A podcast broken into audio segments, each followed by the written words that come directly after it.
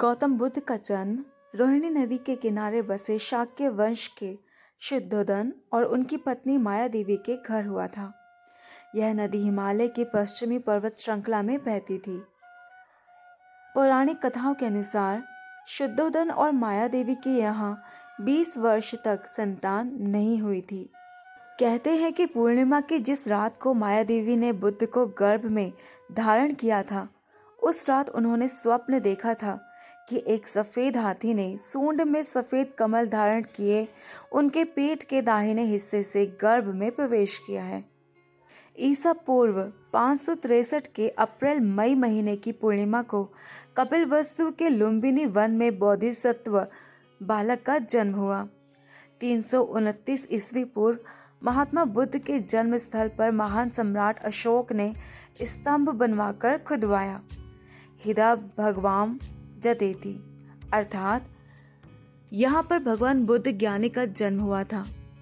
यह स्थान अब गोरखपुर जिले के उत्तर में है, जिसे पदेरा कहा जाता है।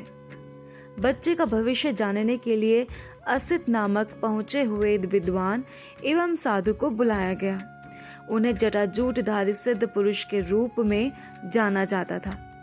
उन्होंने अलौकिक दिव्य दृष्टि से जब बालक का भविष्य देखा तो यह कहते हुए कहा,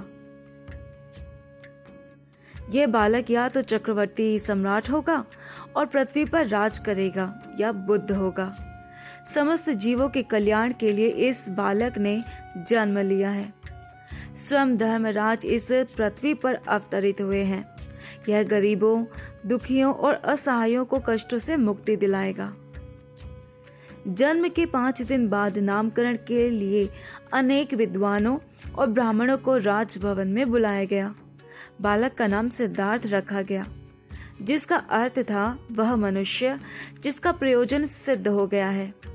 उनका पारिवारिक नाम गौतम रखा गया। इस अवसर पर 8 विशेष ब्राह्मण बुलाए गए थे।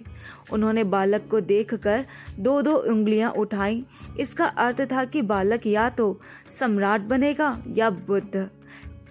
लेकिन सबसे छोटी आयु के ब्राह्मण कौंडिन्य ने बालक के माथे के बाल देखकर 1 अंगुली उठाई और यह घोषणा कर दी कि बालक सन्यासी होगा और बुद्ध बनेगा। उस समय गर्म उष्णकटिबंधीय देशों में प्रायः बच्चों को जन्म देने के पश्चात बहुत सी माताएं मृत्यु को प्राप्त हो जाती थी।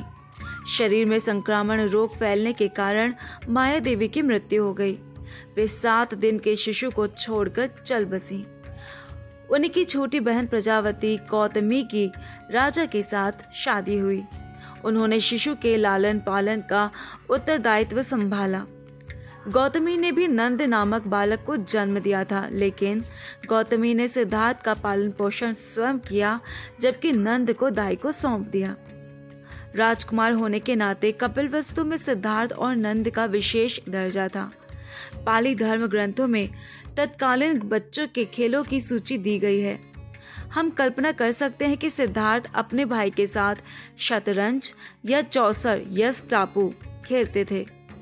बौद्धिक और आध्यात्मिक विषयों में सिद्धार्थ की जीवन पर्यंत रुचि रही, लेकिन उन्हें क्षत्रिय बालक के लिए आवश्यक समझी गई जानकारी और ज्ञान भी सहज रूप में मिले।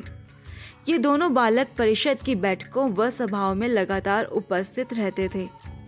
इससे शासन, कला कौशल का विकास होने के साथ साथ स्पष्ट एवं सटीक अभिव्यक्ति जैसे गुणों की भी वृद्धि हुई। अपने पुत्र के बारे में कौंडिन्य की भविष्यवाणी को ध्यान में रखते हुए राजा शुद्धोदन ने इस बात का हर संभव प्रयास किया कि सिद्धार्थ हमेशा खुश रहे, जीवन का इतना आनंद उठाएं कि गृहस्थ जीवन के त्याग का प्रश्न ही नहीं उठे। लेकिन राजकुमार की प्रकृति बाल सुलभ एवं चंचल नहीं थी, बल्कि उदासीन थी।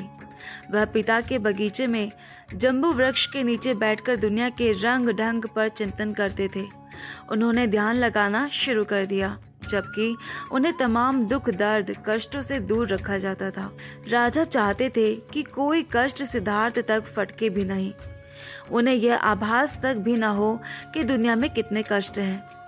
शुद्धोदन को यह आशा थी कि राजमहल में तमाम सुख सुविधाएं, भोग विलास की वस्तुएं सिद्धार्थ को आकर्षण में बांध लेंगी तथा सिद्धार्थ गृहस्थ जीवन का त्याग करके संन्यास नहीं लेंगे, लेकिन इसका सिद्धार्थ पर प्रतिकूल प्रभाव पड़ा तथा वे और अधिक भावुक व संवेदनशील हो गए। मैं सुकुमार था, बहुत अधिक सुकुमार, अति सुकुमार। मेरे लिए मेरे पिता ने 3 तालाब बनवाए, जिनमें एक तालाब में सुंदर नीले रंग के कमल खिलते थे, दूसरे में सफेद कमल और तीसरे में लाल कमल खिलते। मैं हमेशा वाराणसी से लाई गई चंदन की लकड़ी का इस्तेमाल करता था।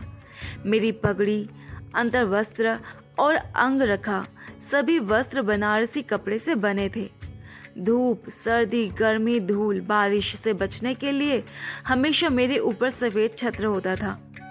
मेरे लिए 3 महल बनवाए गए थे, एक शीत ऋतु के लिए, एक ग्रीष्म ऋतु के लिए तथा एक वर्षा ऋतु के लिए। वर्षा ऋतु के 4 मास मैं महल में ही रहता था।